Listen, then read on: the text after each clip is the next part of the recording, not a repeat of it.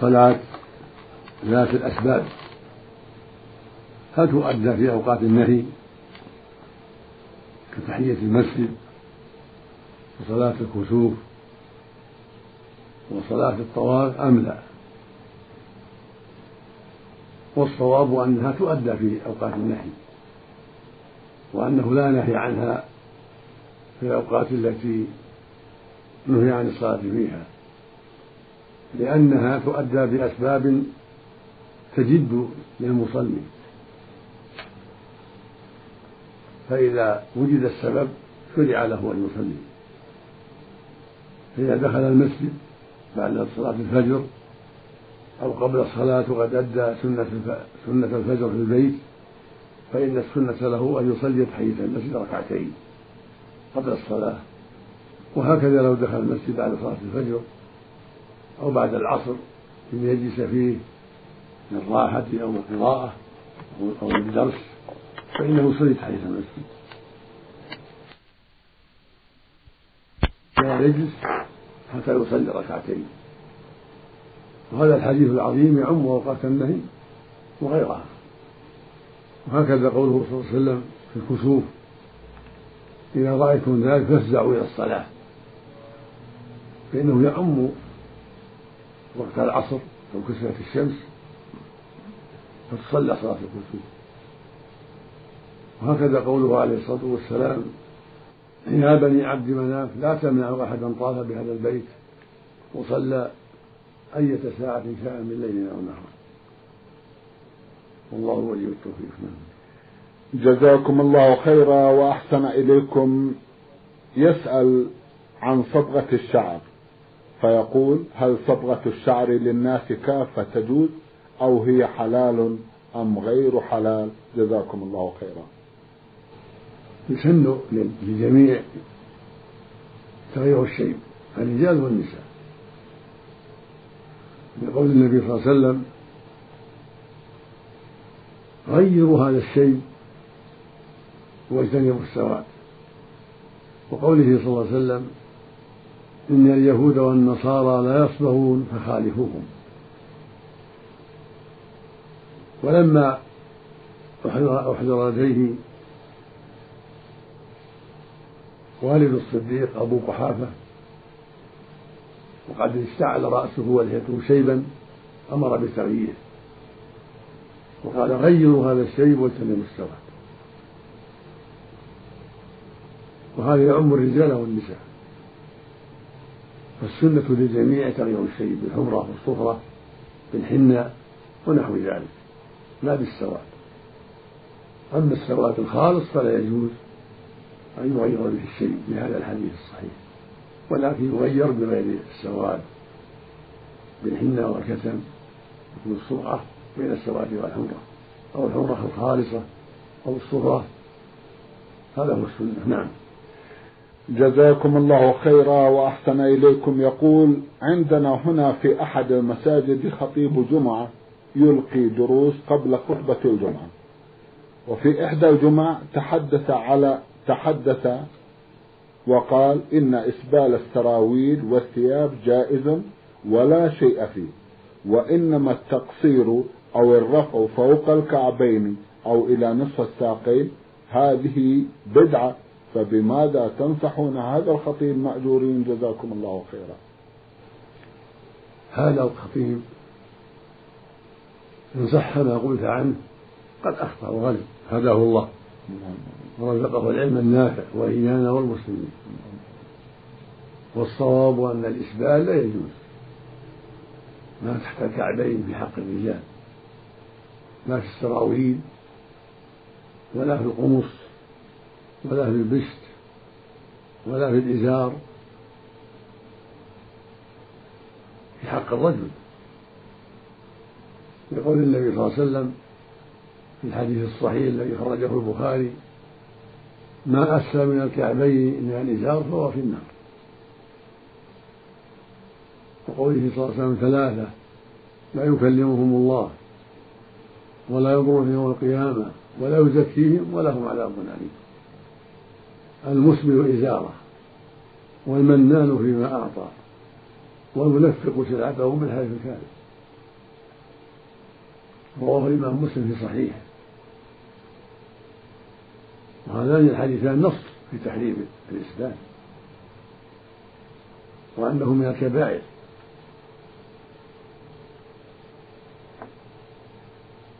فالواجب على كل مسلم أن يحذر ذلك.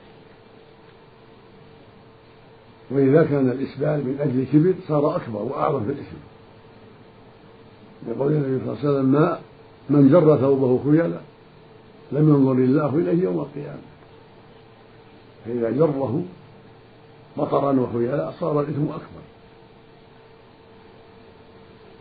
وأما رفع الثوب فوق الكعب وهي نصف الساق فهذا هو السنة. كما جاءت في النصوص عن النبي عليه الصلاة والسلام. في حق الرجل. أما المرأة فالسنة لها الإسبال حتى تغطي قدميها. إلا أن يكون عليها جوربان أو نجاس فلا بأس. وإلا فالسنة لها أن ترخي ثيابها حتى تستر قدميها. نعم. جزاكم الله خيرا وأحسن إليكم. كونه يلقي الدروس قبل خطبة الجمعة ما رأيكم في هذا العمل شيخ؟ أنا في هذا واسع ليس في إذا إنسان درس الناس وهم جالسون قبل الجمعة لا حرج. الحمد لله. روى عن أبي هريرة أنه كان يقوم بهذا رضي الله عنه. ما شاء الله. نعم. ما شاء الله. جزاكم الله خيرا. يقول لي والدان على قيد الحياة والحمد لله ولكنهم يكتبون لي حجب. عند العرافين ويضعونها تحت فراشي الذي أنام عليه. لي والدان على قيد الحياة والحمد لله. ولكنهم يكتبون لي حجب عند العرافين ويضعونها تحت فراشي الذي أنام عليه. وعندما قمت بتنظيف تلك الفراش وجدت حجاب وهو عبارة عن قطعة من القماش بها خيط معقود وكزبرة وشبة وغيرها من الحبوب الأخرى. فقمت بحرقه ولم نخبرهم بهذا العمل فهل عملي هذا معصية لهم؟ وبما وبماذا توجهون الآباء؟ جزاكم الله خيرا. قد أحسنت فيما فعلت. في إتلاف هذا الحجاب وضع الحجب منكر لا يجوز. لا تحت الفراش ولا تحت الوسادة ولا وضعه في الرقبة أو في العضد كل ذلك منكر. لقول النبي صلى الله عليه وسلم من تعلق تميمة فلا أتم الله له ومن تعلق وجدا فلا ودع الله له ومن تعلق تميمة فقد أشرك. فالواجب على كل مسلم أن يحذر ما نهى الله عنه. ومن ذلك الحروز وهي التمائم والحجب التي تعلق على الصبيان أو على المرضى أو توضع تحت الوسائد كل هذا لا يجوز. وإنما المشروع القراءة على المريض يقرأ عليه يرقيه ينفث عليه بالفاتحة بغيرها من السور من الآيات بالدعاء هذا أمر مشروع وأما الحجاب المسمى الحج وما أشبه ذلك مما يعلق هذا لا يجوز سواء سمي حجابا أو حجزا أو غير ذلك من الأسماء. فهو التميمة التي نهى عنها الرسول صلى الله عليه وسلم اللهم صل عليه وسواء كانت تحت الوسادة أو مربوطة في العنق أو في العضد أو في غير ذلك. نسأل الله للجميع الصلاح والهداية. وعلى والديك أن يتوبا إلى الله ويستغفرا وعليك أن تنصحهما بالزفر والكلام الطيب. أو تأتي لهما بطالب علم ينصحهما ويوجههما. أو ترشدهما إلى سؤال أهل العلم المعروفين بالعقيدة الطيبة والبصيرة حتى يتعلم والداك العقيدة الصحيحة والعمل الذي يرضاه الله. نعم. جزاكم الله خيرا وأحسن إليكم بعد هذا ننتقل إلى الجمهوريه العربية السورية عبر رسالة بعث بها الأخوان أبو سلطان حميد هيدع السلطان وأبو فريد عطية العايد. الإخوة لهم جمع من الأسئلة من بينها سؤال عن الأضاحي فيسألون عن حكمها وهل المضحي يأكل من أضحيته ومما تكون الأضحية جزاكم الله خيرا. الأضاحي سنة. وقد ضحى النبي صلى الله عليه وسلم في سنواته في المدينة عليه الصلاة والسلام كان يضحي بكبشين أملحين أقرنين. يذبح أحدهما عن محمد وآل محمد. يعني أهله ويذبح الثاني عما وحد الله من أمته في رواية عمن لم يضحي من أمته. فالضحية سنة مشروعة مع القدرة. يأكل الإنسان منها ويطعم يأكل منها ما تيسر ويطعم النظام والفقراء كما قال تعالى فكلوا منها واطعوا البائس الفقير. ويجتهد في الشيء الطيب من الإبل والغنم والبقر. الضحايا من هذه الأنعام البقر والإبل والغنم خاصة البدنة عن سبعة والبقرة عن سبعة والشاة عن الرجل وأهل البيت عن واحد وعن الرجل وأهل البيت ولو كانوا كثيرين. يذبحها الرجل عن زوجته وأولاده ووالديه ونحو ذلك.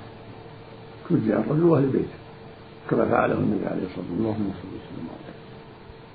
وإذا ذبحها أكل وأطعم أكل هو أهل بيته وأطعم الفقراء وأهدى منها إلى من يشاء من جيرانه وأحبابه.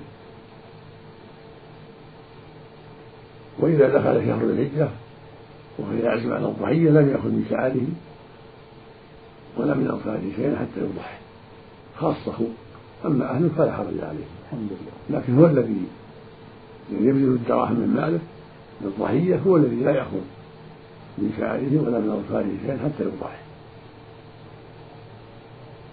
لقول النبي صلى الله عليه وسلم اللهم صل وسلم عليه. إذا دخل شهر ذي الحجة وأراد أحد من يضحي فلا يأخذ من شعره ولا من أظفاره شيئا وفي لفظ ولا من بشرته شيئا لا من شعره ولا من الظهور ولا من الجلد جلدته وهي البشر. حتى يضحي إلا الحاج والمعتمر في عشر ذي الحجة فلا حج فلا حرج. أن يحلق في عمرته أو يقصر. وهكذا في الحج يوم العيد يحلق أو يقصر بعد الرمي. هذا ليس بمنهي عنه. بل مأمور به لا بد منه. غير داخل في النهي. نعم. جزاكم الله خيرا وأحسن إليكم يسأل عن سن التكليف فيما يبدو شيخ عبد العزيز فيقول ما هي السن التي لا حساب فيها؟ هل هي ما قبل الخامسة عشرة أو أقل أو أكثر؟ جزاكم الله خيرا. سن التكليف خمسة عشر إذا أكمل الرجل أو المرأة خمسة عشر سنة فقد دخل في التكليف بالصلوات الخمس صوم رمضان حج البيت مع الاستطاعة وسائر التكاليف. أما الزكاة فيلزمه الزكاة في ماله ولو كان صغيرا لأن حق المال. فيخرج الزكاة عنه وليه وإن كان صغيرا. وهكذا النفقات اللازمة في المال يخرجها الولي عن الصغير. ويحصل التكليف أيضا في حق الرجل والمرأة بالإنزال إذا أنزل المني بشهوة في اليقظة أو في النوم صار رجلا صار مكلفا وصارت المرأة مكلفة في الإنزال. يقول الله سبحانه وإذا بلغ الأطفال منكم الحلم فليستأذن ويحصل أيضا تكليف للرجل والمرأة بالإنبات إنبات الشعر حول الفرج الشعر مسمى الشعرة والعانة. إذا أنبت الرجل والمرأة شعر الخشن حول الفرج يكون قد كلف. هذه ثلاثة للجميع. نعم. الإنبات وإنزال المني بالشهوة وإكمال خمسة عشر سنة. للذكر والأنثى. متى وجد واحد صار الرجل مكلفا وصارت المرأة مكلفة إذا كان عاقلين. أما المجنون والمعتوف فليس عليه تكليف ولو بلغ مئة سنة. كان عقله زائلا سواء سمي جنونا أو عسها فلا تكليف عليه.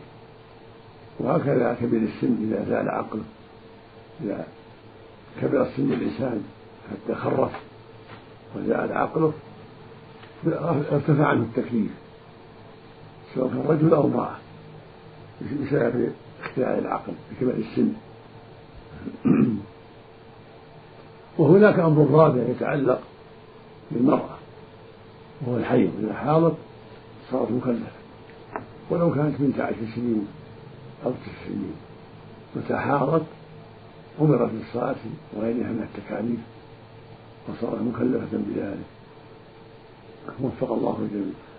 اللهم آمين. جزاكم الله خيرا وأحسن إليكم. بعد هذا رسالة وصلت إلى البرنامج من أحد الإخوة المستمعين. يقول مقدمه محمود حاء أخونا يقول كنت في صحة جيدة وكنت دائما أسافر لطلب الرزق في بلاد غير إسلامية. وكان الظهر يؤذن ولا أستطيع الصلاة لعدم وجود أماكن للوضوء. فكنت أصل إلى الفندق وأتوضأ وأصلي الظهر مع العصر والمغرب مع العشاء والفجر أصليه حاضرا. يقول كنت متعافي وكنت دائما أسافر لطلب الرزق في بلاد غير إسلامية. وكان الظهر يؤذن ولا أستطيع الصلاة لعدم وجود أماكن للوضوء. وكنت أصل إلى الفندق فأغسل وأصلي الظهر مع العصر والمغرب مع العشاء وأصلي الصبح حاضرا. فهل علي شيء فيما كنت أفعل؟ أولا ننصحك بعدم السفر إلى بلاد كفرة وأن تكون التجارة في بلادك أو في بلاد إسلامية. لا يظهر فيها الشرك والشر. جاهد نفسك بذلك واحذر لعلك تسلم لعلك تنجو. وإذا كنت مسافرا في أي بلد فلك أن تجمع بين الصلاتين الظهر والعصر وبين المغرب والعشاء. جمع تقديم أو تأخير. ما دمت في حال السفر. إذا كان السفر لا تتخلله الإقامة الطويلة. أما إذا وجدت إقامة طويلة فإنك لا تجمع لا تصلي أربعا وتصلي الصلاة في وقتها. إذا كانت الإقامة التي عزمت عليها في البلد تزيد على أربعة أيام. قد عزمت عليها فالذي عليه أكثر أهل العلم أنك تصلي أربعا ولا تجمع. أما إذا كانت الإقامة أربعة أيام فأقل أو كنت مترددا لا تدري هل تقيم أربعا أو أكثر أو أقل فإنه لا حرج عليك أن تصلي قصرا وتجمع بين الظهر والعصر والمغرب والعشاء. والقصر معناه تصلي الظهر اثنتين والعصر اثنتين والعشاء هذا القصر. والجمع معناه تضم المغرب إلى العشاء والظهر إلى العصر هذا هو الجمع. وإذا كان حولك حولك مسلمون فصل معهم جماعة في الحجرة التي أنت فيها في الفندق في أي مكان. احرص على الجماعة اذا تيسرت وإذا كان هناك مسجد فصل معهم لا تصلي وحدك صلي معهم وأتم أربعة. لأن الجماعة لازمة. أما إن كنتم اثنين أو ثلاثة فلا بأس أن تصلوا وحدكم قصرا في حال السفر. وإن صليتم مع الجماعة فصلوا أربعة. وفق الله الجميع. اللهم آمين. جزاكم الله خيرا وأحسن إليكم. بعد هذا ننتقل إلى المدينة المنورة عبر رسالة بعث بها المستمع يحيى مالك. يقول أثناء الصلاة يجيء أحد المصلين وحتى ينبه الإمام ليلحق على الركعة فإنه يقول إن الله مع الصابرين أو يحدث أصواتا. فهل هذا جائز؟ لا أعرف لهذا أصلا. بل يأتي إن أمكنه إن أمكنه رفع مع الإمام وإلا قضى ما فاته الحمد لله. ولا حاجة إلى أصوات ولا حاجة إلى أن يقول إن الله مع الصابرين ليس عليه دليل ولكن يمشي وعليه السكينة حتى يتصل بالصف فإذا أدرك الركوع فالحمد لله وإلا سجد مع إمامه وقضى ما فاته والحمد لله. نعم. جزاكم الله خيرا. إذا كنت أعلم أن إنسانا صائما ولكن رأيته يشرب ناسيا فهل أنبهه أو أسكت؟ نعم تنبه لأن الصائم ما يجوز يشرب ولا يأكل. فإذا غلط نبهه. وإن كان لا يأثم بالنسيان فلا عليه فليس عليه قضاء. لكن تعاطيه الشرب أو الأكل وهو صائم أمر منكر لو تعمده. فأنت تنبهه على ذلك حتى يمتنع من هذا الشيء الذي منعه الله منه. وأنت أخوه تدعوه إلى الخير وتأمره بالمعروف وتنهاه عن المنكر. نعم. جزاكم الله خيرا وأحسن إليكم. بعد هذا رسالة وصلت إلى البرنامج من إحدى الأخوات المستمعات. تقول المستمعة غين دال. أختنا لها جمع من الأسئلة من بينها سؤال تقول فيه إذا توفي شخص وأرادوا دفنه مع إنسان قريب له قد توفي قبله. فعندما يفتح ذلك القبر يقومون بتوزيع صدقة لذلك المتوفى من قبل ويسمونه الفتاشة. فهل هذا حرام؟ ليس بهذا أصل بل هو بدعة. ولا يجوز فعله لقول النبي صلى الله عليه وسلم إياكم ومحدثات الأمور. وقوله عليه الصلاة والسلام من عمل عملا ليس عليه أمرنا فهو رد. والسنة أن يقبر وحده. لا يفتح القبر الأول بل يحصل حوره وحده ويدفن الميت الجديد وحده. هذا هو السنة. كل ميت يكون وحده. في قبر مستقل إلا عند الضرورة. إذا كثر الموتى كثيرا وشق على الناس. كل واحد في قبر فلا بأس أن يجمع بين الاثنين والثلاثة عند الضرورة وشدة الحاجة وإلا فالسنة أن يكون كل ميت في قبر على حدة هكذا هكذا كان النبي صلى الله عليه وسلم والمسلمون اللهم صل عليه. يقبرون كل واحد وحده. لكن لما كانت وقعة أحد وكثر الموتى والناس فيهم جراحات ومشقة